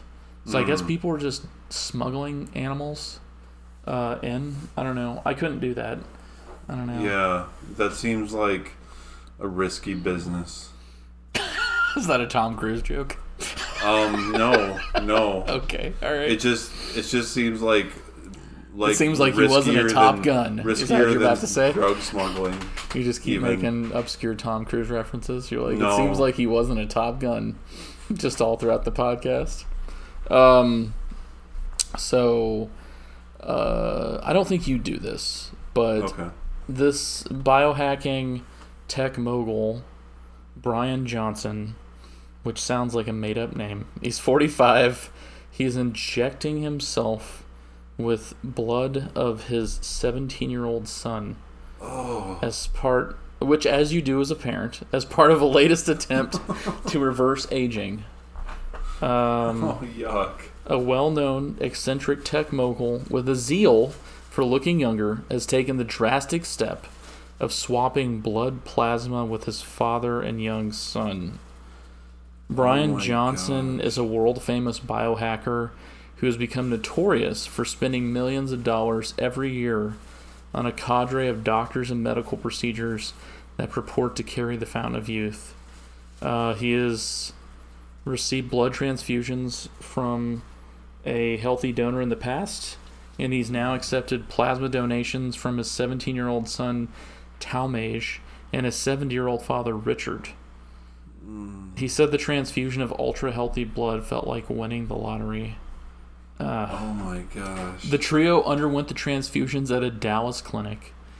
Finally, a story about Texas that makes me proud to come from there, in which the senior father and teen son have a liter of their blood removed and converted via machine into its piece parts, one batch of liquid plasma, and then a batch of red blood cells, white blood cells, and platelets.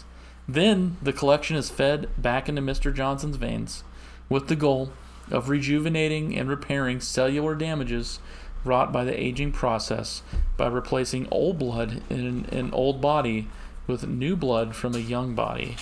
There's a picture, a really creepy picture actually, of him and his dad and his son. I don't want to see it. It's a very weird picture. I don't know why you'd take this picture. It's a weird picture. Johnson, I gotta show you the picture now. Okay. Now that you don't want to see it. That's what it looks like. Oh my gosh. I don't understand that.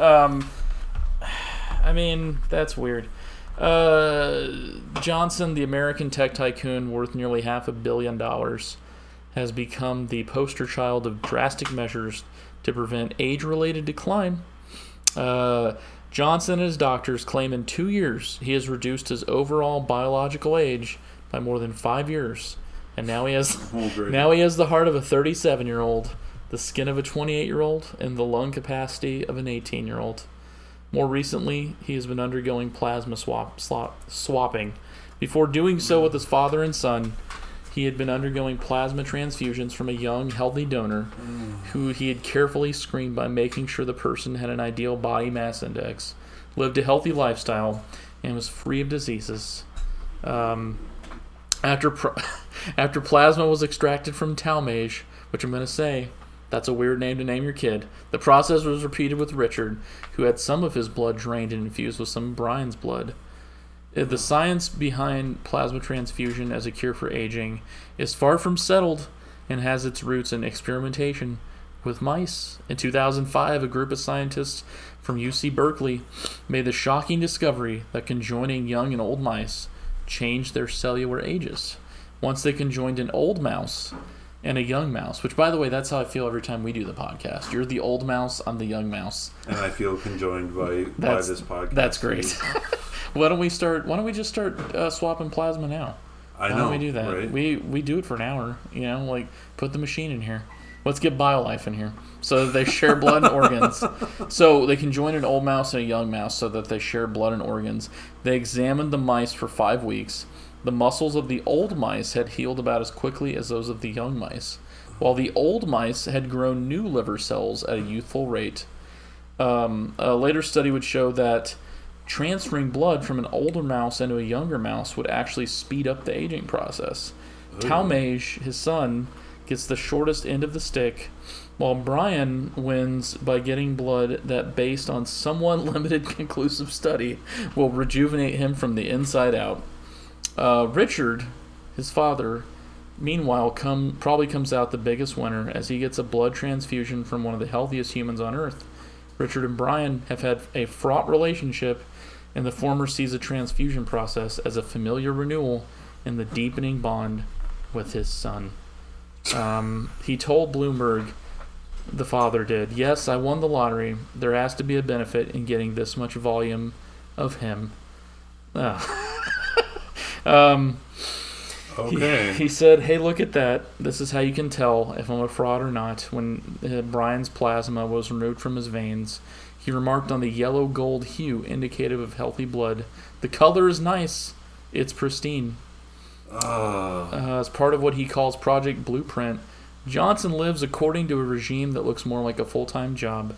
He has had his pelvic floor blasted with electromagnetic pulses, which, as you know, I do all the time, to improve his muscle tone in hard-to-reach places, and wears glasses that block out blue light for 2 hours before he goes to sleep at the same time every day. He claims to take in an exact 1,977 calories a day. Oh, yeah. So I feel like I take in 1,977 calories by breathing. Like, that's how much I'm pulling in. It ensures his body fat levels remain between 5 and 6%. Project Blueprint has also helped his father, Richard, an attorney who's actually shaved off 50 pounds and feels sharper and more energetic. Okay. He says his aim is to ensure that his brain, liver, kidneys, teeth, skin, hair, penis, and rectum, I hardly even know him, rectum are functioning as they were when he was 18. He has said his lifestyle and obsessive commitment to trying to undermine the effects of time have garnered significant criticism, with some medical experts saying this is just a manifestation of his anxiety around mortality. I don't even know how I made it through all that. So when are we doing that? When are we going to get you, me, and your son, and then we're all going to swap blood in here and plasma? Oh. When are we going to do that? I'm just trying to help you, and I want to get healthier. Your son, maybe not as much. We're not going to say his name, but... Right. Yeah, just talk to him tonight. If you want to have a stronger father-son bond, go ahead and mix your plasmas. Do you want to be part of scientific progress, son? I wonder what he would say to that. Yeah. Do you think he'd say no? I think he would be like, what do you mean? Yeah, that's so weird. Yeah, that's so strange. I feel like if I did that to my dad, my dad's blood would be basically, it's got to be 10% Dr. Pepper at this point. He's got to have 10% Dr. Pepper in his blood. Yeah, do you have a... Steer on the run for weeks is lassoed and captured on Detroit area freeway. What? From May 22nd from the Associated Press in Holly, Michigan. A team of wranglers, including one on horseback, chased down and captured a wayward steer named Lester across several lanes of a Detroit area freeway. State police in-car video shows the tail end of Sunday afternoon's chase on northbound Interstate 75 in Holly, about 57 miles or 120 kilometers northwest of Detroit. A rider on horseback and three people in two ATVs can be seen chasing Lester in and around fields and woods along the east side of the freeway as the state police car follows slowly behind on the shoulder. Okay. At one point, Lester races from near a clump of trees toward the freeway lanes and is quickly cut off by one of the ATVs before running behind the vehicle and into traffic. Three vehicles pass the steer as it runs into the northbound lanes. The rider on horseback catches up and lassos Lester, which then runs into the median and hops a guardrail onto the freeway's southbound shoulder before it is stopped.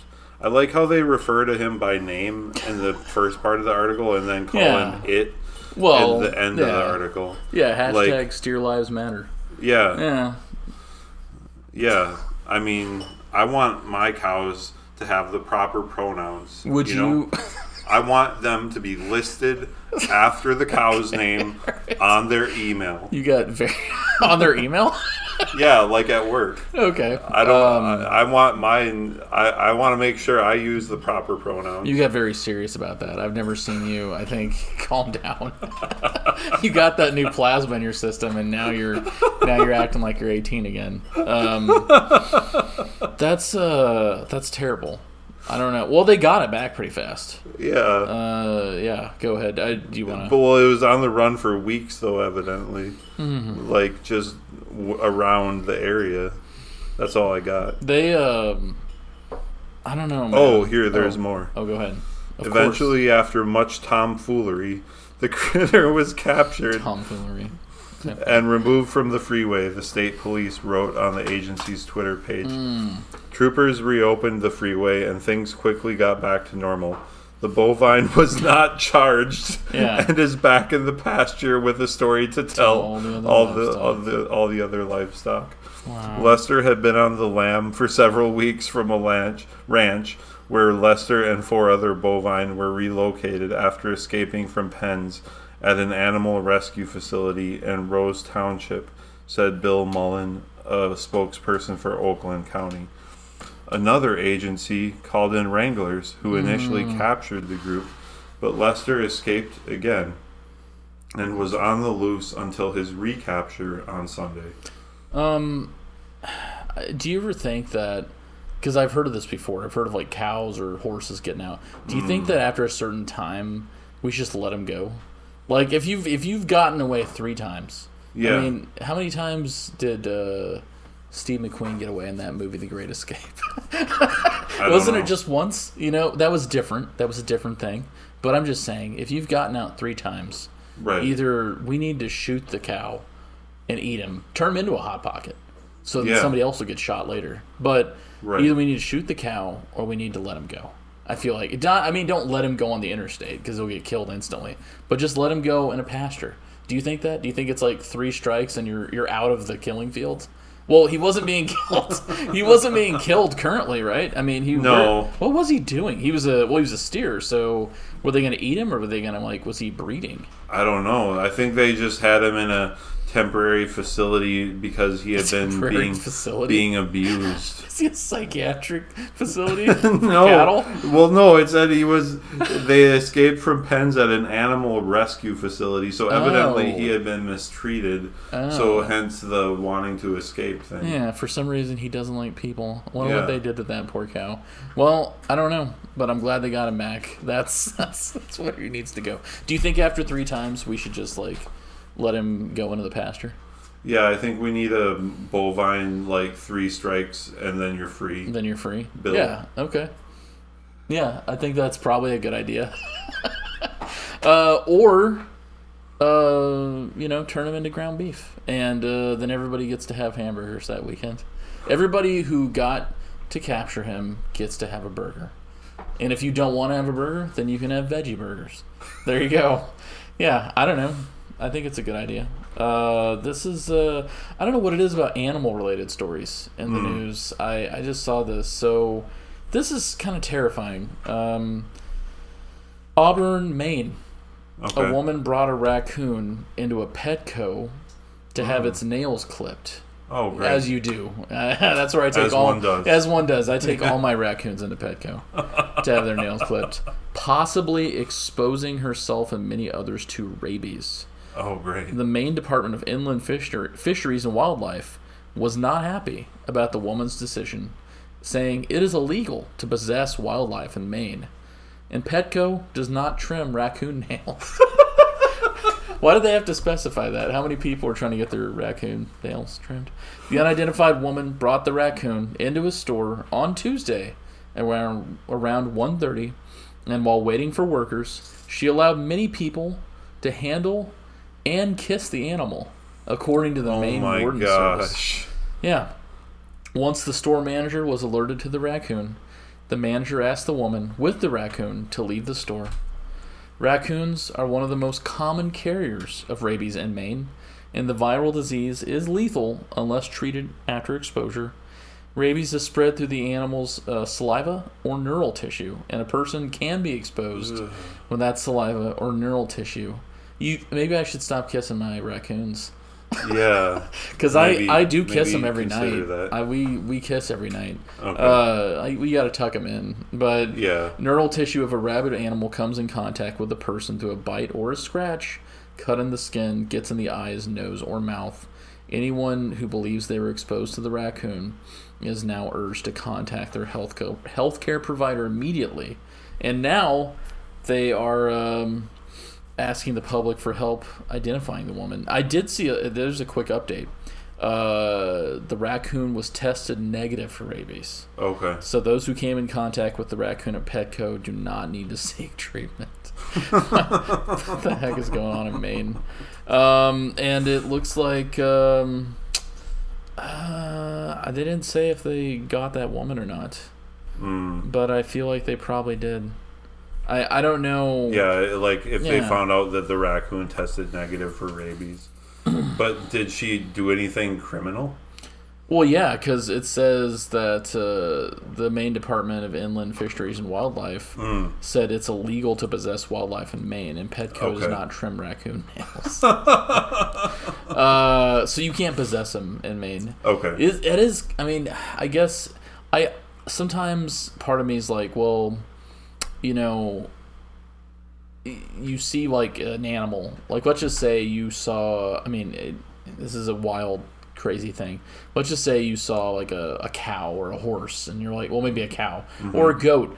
And you're like, man, you know, I could take that, and I could shoot it, I could butcher it, I could eat it, or I could take it, and I could just take it home and feed it. But there's probably a law that says, don't possess that. Don't take it. And then you think, well, man, those laws are dumb. And these are the people that they have to write those laws about, because they will take a raccoon to Petco to get its nails clipped. And it makes me kind of wonder, how long has she had this raccoon? Right. Yeah. How long? Like, I don't know. Talk about crazy cat ladies. What about crazy raccoon women? That's another hot take by Peter Turpin. Well, there's a guy on YouTube that I watch. He's it's funny to watch, but this is true. He has a dog and he has a coyote that the coyote apparently was, the mother died and it came to his house. He found out the mom died somehow. The other coyotes didn't accept it. And he took it, and he basically took the coyote in. Now, coyotes, they're not domesticated creatures. Right. It would take a long time to domesticate a coyote if you ever even could. But he's trained it a little bit. And he's, you know, it understands basic, like, things like get off the counter or, you know, come... or come here. I mean, whatever. You know, it's a coyote. And then also... there's a raccoon, and the raccoon's not allowed inside. The coyote is allowed inside. The dog's allowed inside. They all live together in harmony. Now, everyone is getting their needs met. Everyone is eating. So I suspect if that ever switched off and the coyote got hungry enough, well, you know, it might eat that dog. It might eat the raccoon. I mean, the coyotes, it's not that big, but the dog's like a pit bull. I don't know who would win in a fight. Coyote or pit bull? I feel like the coyote might. They're pretty vicious. Yeah. They're tiny, but they're still vicious. They're smart too. Sure. To a point. I mean, they're animals, so they're dumb. But and then the raccoon. That's one thing I always hate in those videos because he kind of just lets them free roam, and I'm like, dude, if you let them free roam and they come back to you and you feed them and you give them water, that sounds like a fun thing, and we're having fun, we're watching your videos. You know, he feeds the raccoon and it eats the hot dog, and he feeds the dog, and the dog's sitting there waiting for him, and he feeds the coyote. The coyote, you know, he says, you know, back up, and it backs up, and it eats, and he pets the coyote. He's even brushed it. But what if one day that raccoon got bitten by a bat, or it got bitten by a whatever, and now that raccoon has rabies, and it snaps and bites that dog, or it snaps and bites the coyote, and then he goes the guy. So I'm saying that you go to feed it, and now you have three animals with rabies because you wanted to keep animals on your property. Right. We just got to start killing more animals. I think that's the only way we can solve this problem, Peter. Yeah, we need to go beyond meat. Just like the company Beyond Meat. Remember the guy that bit the guy's nose off? Yeah, I remember that, that story. Yeah, I remember you said that. You're like, he went beyond meat. Yeah, that's where we need to be as a society. Yeah. Every time I see a dog from now on, I'm going to kill it. So every dog might have rabies. That's all I'm saying. We really should do a podcast about rabies. I've actually thought about doing one because it's a really crazy virus. It's called the Lyssa virus, and it actually hides inside your nerve cells. Oh. Your body can't find it because the white blood cells are looking, and they're trying to figure out, okay, is there any... like, you have all these things going on inside of you, and they're checking you 24/7, and the white blood cells can't even tell it's hidden in your nerve cells. And then it, reverse engineers your nerve cells against you. And so people... oh. By the time you get a headache, it's too late. And what happens is, a lot of times people will sleep with their window open, and they'll be in an area where there's bats, and the bat will fly in, and it'll bite them, and then maybe it'll die, maybe it'll fly back out, but you don't even know. And then you have rabies, and you didn't even know you got rabies, and you'll die. There's only been one girl who survived rabies, and I think they had to cool her down with, like, ice, and they, like, did, I don't know if it was dry ice or something, but they chilled her body down so much that, like, her heart was barely beating. And somehow her body was able to fight off the rabies virus, and she was actually able to survive. So there's a procedure that is called, I forgot the name, but it has a unique name. But yeah, no, nobody else has ever survived rabies as far as we know. Once you've got it, you know, you've got it. Wow. So yeah. So go to sleep with that in your mind tonight. Yeah. Think about it. You know what? Sleep with the window open from now on. I think I'm going to go take my screen off the window right now. Yeah? Okay. Yeah. All right. Yeah. Let's go pet some bats. If you see a bat, pet it for me. Okay. But and while I'm at it, I'm going to capture this family of bunnies that lives outside my window. Is there a family of bunnies living outside your window? Do bunnies get rabies? I'm sure they do. I don't know. Probably. Yeah. You know who can't really get rabies? Possums. Okay. They can, but their blood is their temperature is so low that they really can't get it. It's like so rare. And they eat a ton of ticks. Possums keep the tick population down, which is crazy how good they are for the environment. You don't think possums, they look gross, but they actually are pretty much self-sufficient. As long as they leave your cat food alone and stuff, they're eating ticks. They're eating tons of stuff. And the ticks carry Lyme disease. I know some of that, there's a disease, I think it might be Chagas disease, but it's if it bites you, you can get an allergic reaction or red meat. Okay. So as a human, and so yeah, there's all kinds of things. It's all a delicate ecosystem. Wow. So yeah, but yeah, wow. Yeah. Do you have another? I've only got like two left. Okay. Well, a German surgeon was fired after getting a hospital cleaner to assist in an amputation. This is from May 19th from the AP in Berlin. Is he part of the VA? I've heard they're pretty bad. I'm not sure. Officials at a hospital in Western Germany have expressed regret after it emerged that one of their surgeons got a cleaner to assist in a toe amputation. Public broadcaster SWR reported Friday that the incident at the Mainz University Hospital, which happened in 2020, didn't result in any complications to the patient, but the doctor has since been fired. The hospital's chief executive, Norbert Pfeiffer, said the surgeon wrongly decided to go ahead with the routine procedure even though no qualified assistant was available, SWR reported. When the patient, who had received a local anesthetic, became restless, the doctor asked a nearby cleaner to hold the man's leg and pass surgical instruments, according to local daily Mainzer Allgemeine Zeitung. Thank you. That was exactly how it was pronounced. Yeah. Yeah. It means something times of Mainz. Okay. The paper reported that the cleaner had no medical experience. Yeah. The incident came to light after a hospital manager spotted the cleaner, bloody gauze pads in hand, in the operating theater, it reported. This should never have happened, German news agency DPA quoted Pfeiffer as saying. And then moving right along here, let's see, is there any more to that one? I don't believe there is. Yeah. Well, here's my question. So if you're there and let's just say you were at the hospital, when was the last time you went to the hospital? You think? It was a few years ago. I ask you these personal questions. Wait, no, it was actually when I was having some swelling in my leg. Okay. Sorry, I won't go into too much detail, but it was really take us last there. Fall, I think. Really break that whole story down. No, spring. Yeah, well, let's just say you went to the hospital. Yeah. And a surgeon said, "Hey, would it be okay if you helped?" I would do it because it sounds amazing. I mean, I'm not going to get in trouble. Like, I'm an Uber driver. Like, you let me cut them toes off. I'll go ahead. I'll slice your foot off right now. You put your foot up here right now, Peter. You give me a saw. I'll get it off. I got a Dremel at home. I've got a hacksaw. Well, yeah. Well, a hacksaw is going to take a while. I can Dremel through your foot probably in about 30 seconds. And I got the diamond tip, too. So it's going to... And you're going to be like, wow.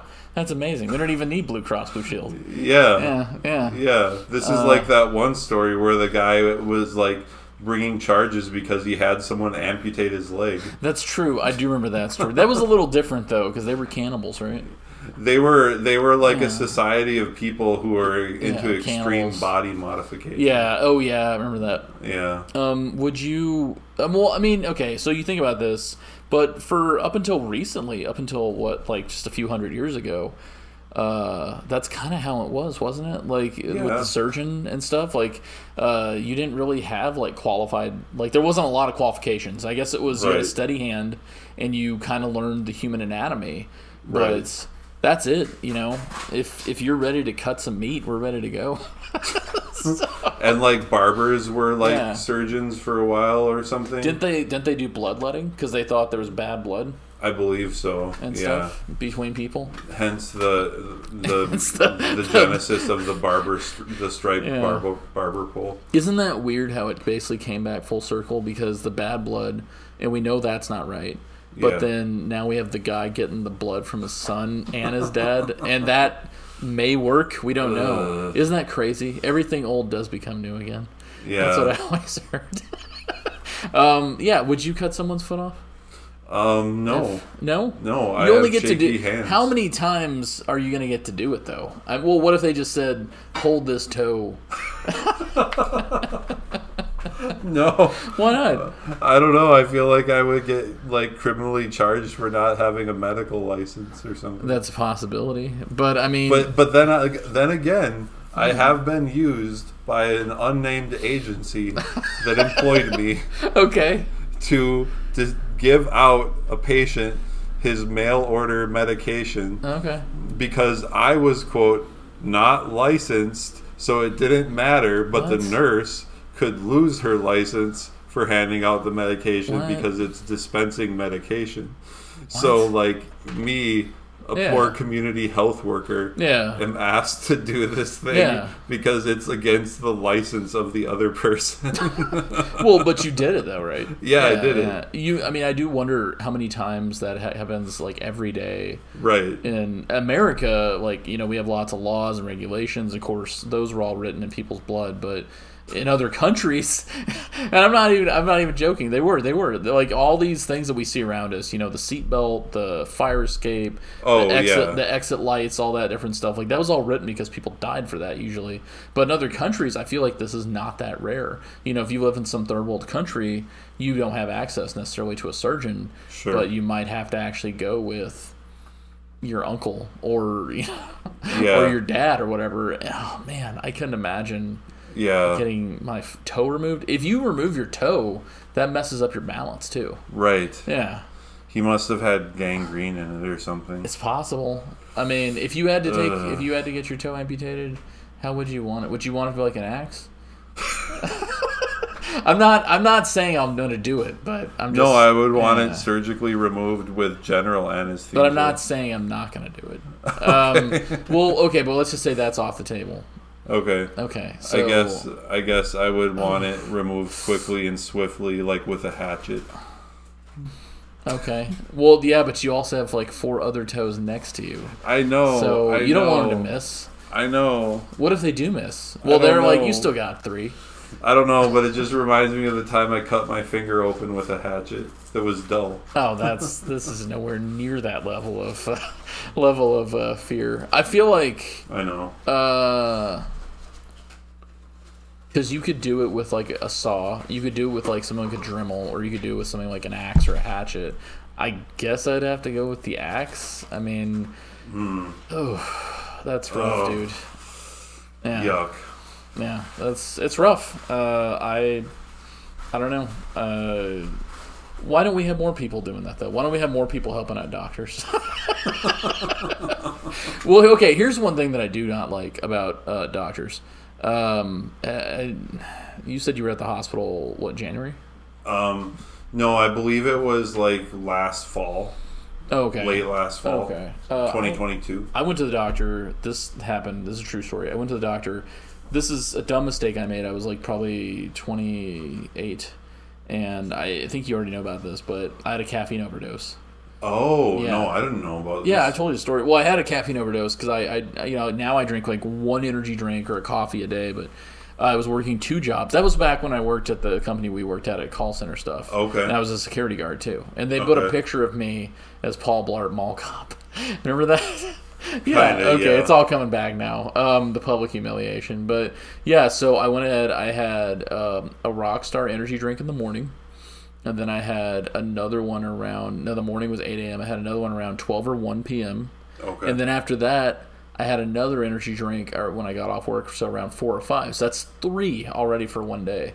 That's a lot of caffeine. Yeah. And then I remember I was feeling really tired because I was working 60-70 hours a week, and maybe more, and I was also going to school, oh my gosh. So then I think after that I had another one. And so that's 4, and I had to be at work till like 4 in the morning. Oh and my gosh. I remember it was like, I don't know why I did this. I drank, so I'd had 4. And then for some reason, I'm like, man, I still feel tired. And I drank another one. So I drank another one as I was kind of almost about to get off work. It's about 3 in the morning. And when I came home, I was still married. I came home and I told my wife I wanted to go to bed. So I took a shower. Felt really hot. And, I went to lay down and I said, I think I'm having a heart attack. And I said, we have to go to the doctor immediately. So we drove all the way to the hospital. It was over at Essentia off 32nd. And I remember my face was flushed. I felt hot. I could feel my heartbeat. And I could hear my heartbeat. Mm-hmm. And this is what pisses me off about doctors. So I do all that. This is the ER. Mm-hmm. And a nurse comes in. And he looks me over. He's like, okay, like, so what happened? And then a doctor comes in. And he just says, so, you know, what happened? I'm like, well, I drank 5 energy drinks, which is really stupid, I know. And he's like, yeah, I would definitely not do that anymore. And he's like, well, we can't help you, so just take a Benadryl. And it was $650 for that. So $650 for a doctor to see me for maybe 6 minutes. Wow. And just to get out of the room. The only people who seem to be doing the work are the nurses. The nurses are the ones that are like, oh, yeah, you know, we do this. They're the ones that type everything. And the doctor just grabs a chart, looks at you, well, you know, can't help you, or, well, take 2 of these, or come back and see us. And he's gone. You know, he's like, he's quick. I understand doctors are in need, and I also understand that I'm sure they're taking care of a lot of people. But at the same time, I feel like you should be longer than 6 minutes, you know? Right. Like, wasn't there a time where doctors used to come to your house and they call them house calls? Right. And now I think only if you're really wealthy you could afford like your own personal doctor now. Right. So what I'm trying to say is, let's go back to those toe cutting days. Let's go back to the days where you cut off your friend's toes. So, yeah, let's go back to the Civil War. Let's go back to that. Yeah, let's do that. Let's do amputations on site.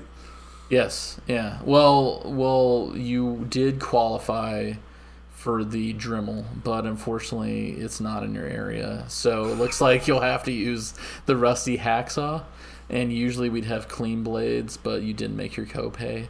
So it is an emergency, so you will have to take the rusty blades. So if you had hit your deductible, we would have been able to get you more, but that's what happens when you go ahead and go out of network. So that's American healthcare for you. And then the world's biggest nuclear plant may stay closed because there were papers left on top of a car. A week after Japanese regulators postponed the restart of the world's biggest nuclear plant due to safety lapses, a careless employee working from home added to the company's woes. Tokyo Electric Power Co. I'm not going to try to pronounce this. It operates Kashi Wazaki Kariwa nuclear power plant in Japan's Niigata prefecture, said an employee placed a stack of documents on top of a car before driving off and losing them. We've all been there. Yes, yes. The mishap is the latest in a string of mistakes for the utility and is likely to further erode the regulator's confidence in TEPCO.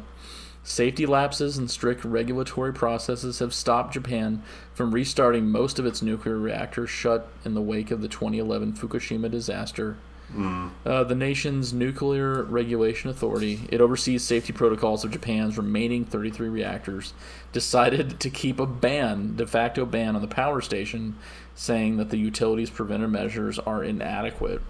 The utility discovered the breach when a local resident found some of the papers, which were related to dealing with fires and floods.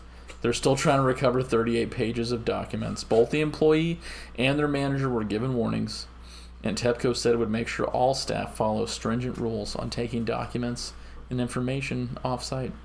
So, wow. There you go. I mean, I've been there. You shut down an entire nuclear power plant and halted your nation's... I'm stupid. Like, I left these cash envelopes on top of my car and then went driving away. Dude, I like recovered most of the cash, but then this dude like stops behind me and he's like picking something out of the road, and I'm like, hey, I lost an envelope with cash in it. Did you find it? He's like, no. Dude. And like he was like totally being cagey about it, and like he had obviously picked up a 20 or something, but I recovered most of the cash as far as I can tell. How much It just took a lot of effort. How much did you lose? I don't know. I think I didn't lose much. You mean how much was it valued at? How much was it valued? Like a couple $100. Okay, I thought it was like $3,000 or something. No. Like, okay. No. That would suck. Like, anyway, thankfully I recovered that. I did drive off the other week with my grocery bags and box on my roof, and then recovered them as I came to a stop at the stop sign by my home. Peter, what is wrong with you, man? I don't know. I need to. Son says I need to stop. Like, I need to just put stuff in the car immediately, but it's not always practical. Do you need to start swapping plasma? It sounds like you're getting dull. So, that's awful. I will say this. I've never done that. I think I have left like drinks, and I think I left food one time. I know I left food one time on top of the car. It was in a takeout box, and I remember me and my wife were like, "Oh, what'd you do with the food?" And it was when we got home, and then I remember like, "Wait a second, I left it on the car." And by the time we're home, it's gone. You know, it flew right off the car. It was a styrofoam, so it's like just blows away. I've never left my country's nuclear documents on top of the car yet, so I have yet to do that. But I get it. I mean, that's a stupid thing. I will say that is nice that they were very kind. They just warned him.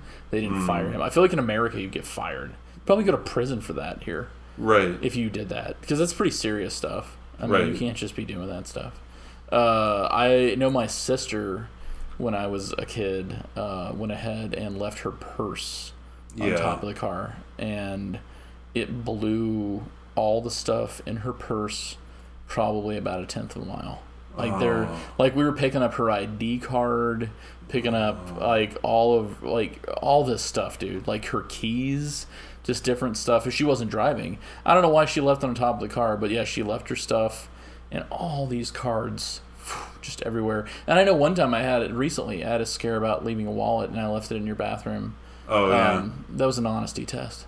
To see if you're taking the money out. No, it wasn't. No, I was using the restroom, and the wallet fell out of the shorts, and that was pretty terrifying, because that is a lot of stuff in there. It has my ID, you know, my bank, my credit card, all kinds of different stuff. Yeah, and I know a girl at work who left a wallet on her roof, so I'm not alone in this, and even people who are evidently intelligent, because she's pretty smart, have done this. But like, anyway, that's a good she recovered it a few weeks later in a ditch, but like, thankfully it had gone into the ditch and not like elsewhere, or flown away or whatever. That would suck.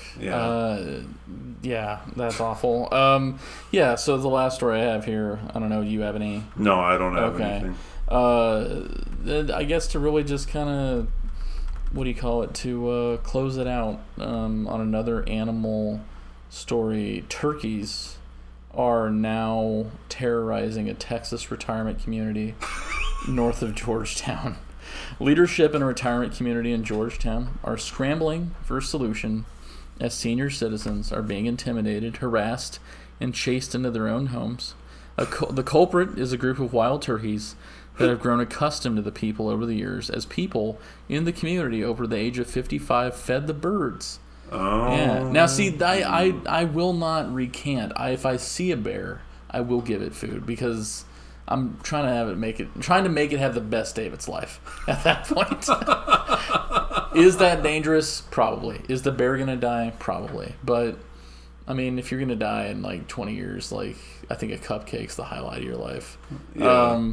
Sun City is a community just north of Georgetown, anchored by a golf course, that was founded by the Del Webb Company that bought over 7,000 acres of land in 1994. Texas Monthly reports that the turkeys spent most of their time in the surrounding wooded area known as Berry Creek, where residents would meet them on the hiking trails. Okay. We have turkeys here too, right? Yeah, wild turkeys. Yeah. I saw them.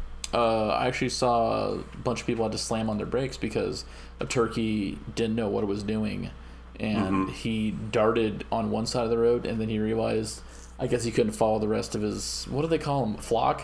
I don't know. And then he went right back on the sidewalk, and so everyone's like trying not to damage their car, so they're hitting their brakes.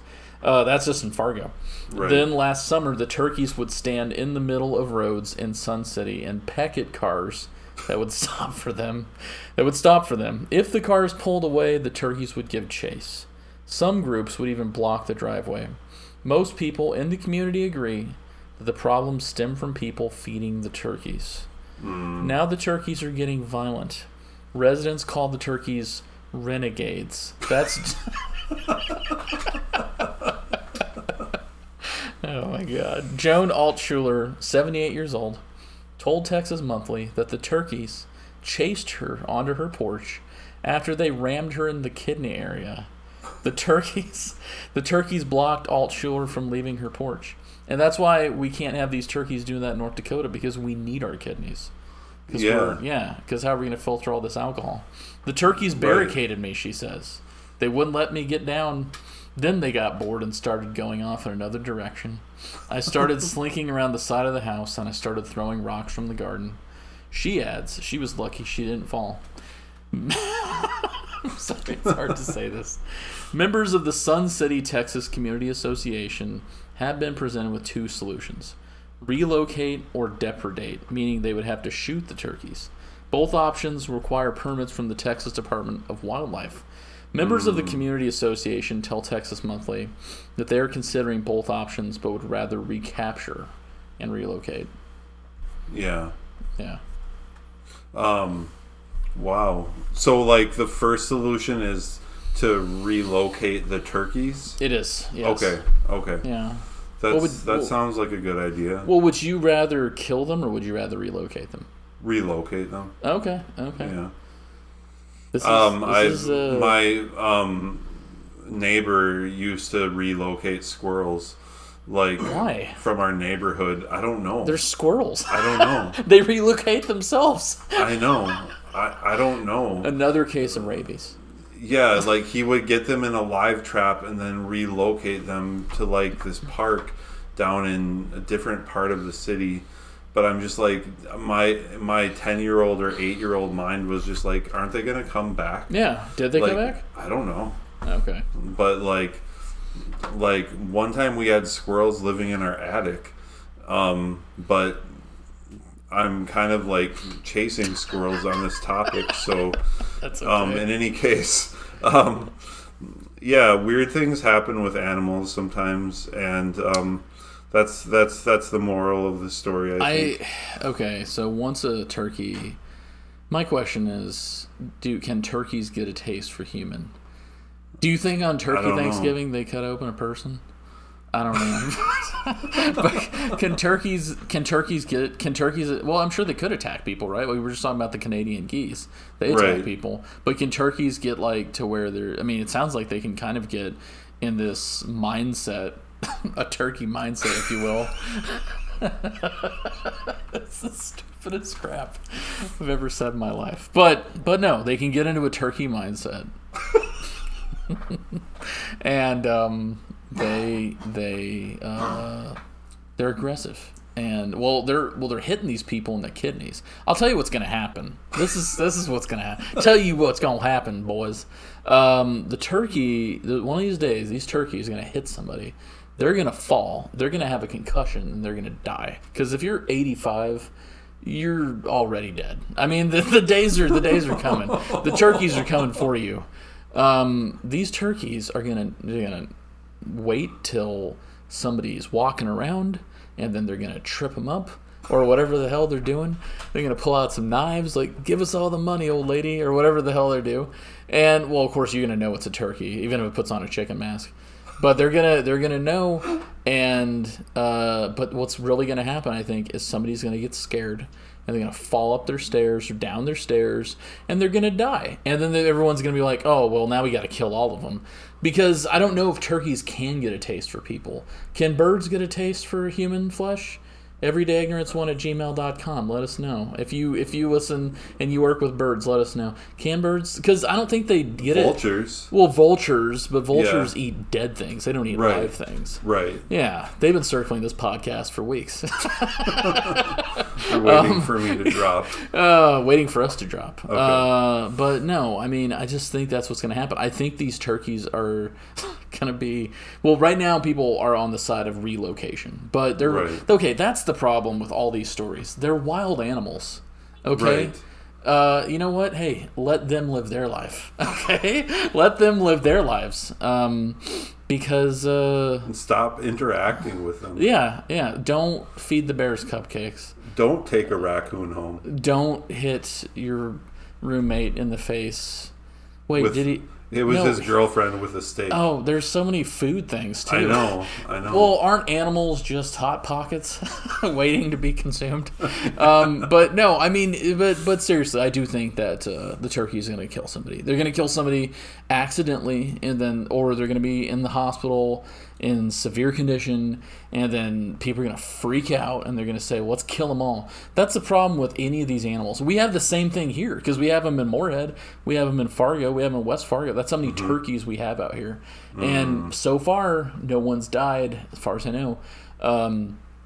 No one has killed anybody or been killed by any of these things because that flew up in their car when they were driving 60 miles an hour.